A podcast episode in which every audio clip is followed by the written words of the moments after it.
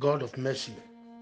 Romans chapter 9, verse 15 says, For he said to Moses, I will have mercy on whom I will have mercy, and I will have compassion on whom I will have compassion. The God we serve is a God of mercy.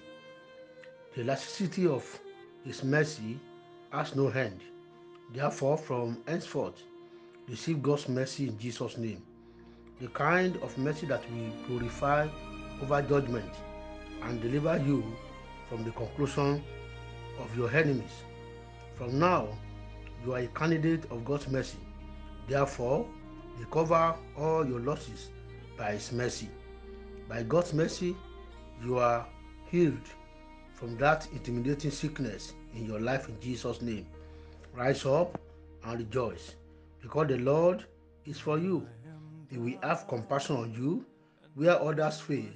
You will succeed in Jesus' name. Amen. And have a nice day.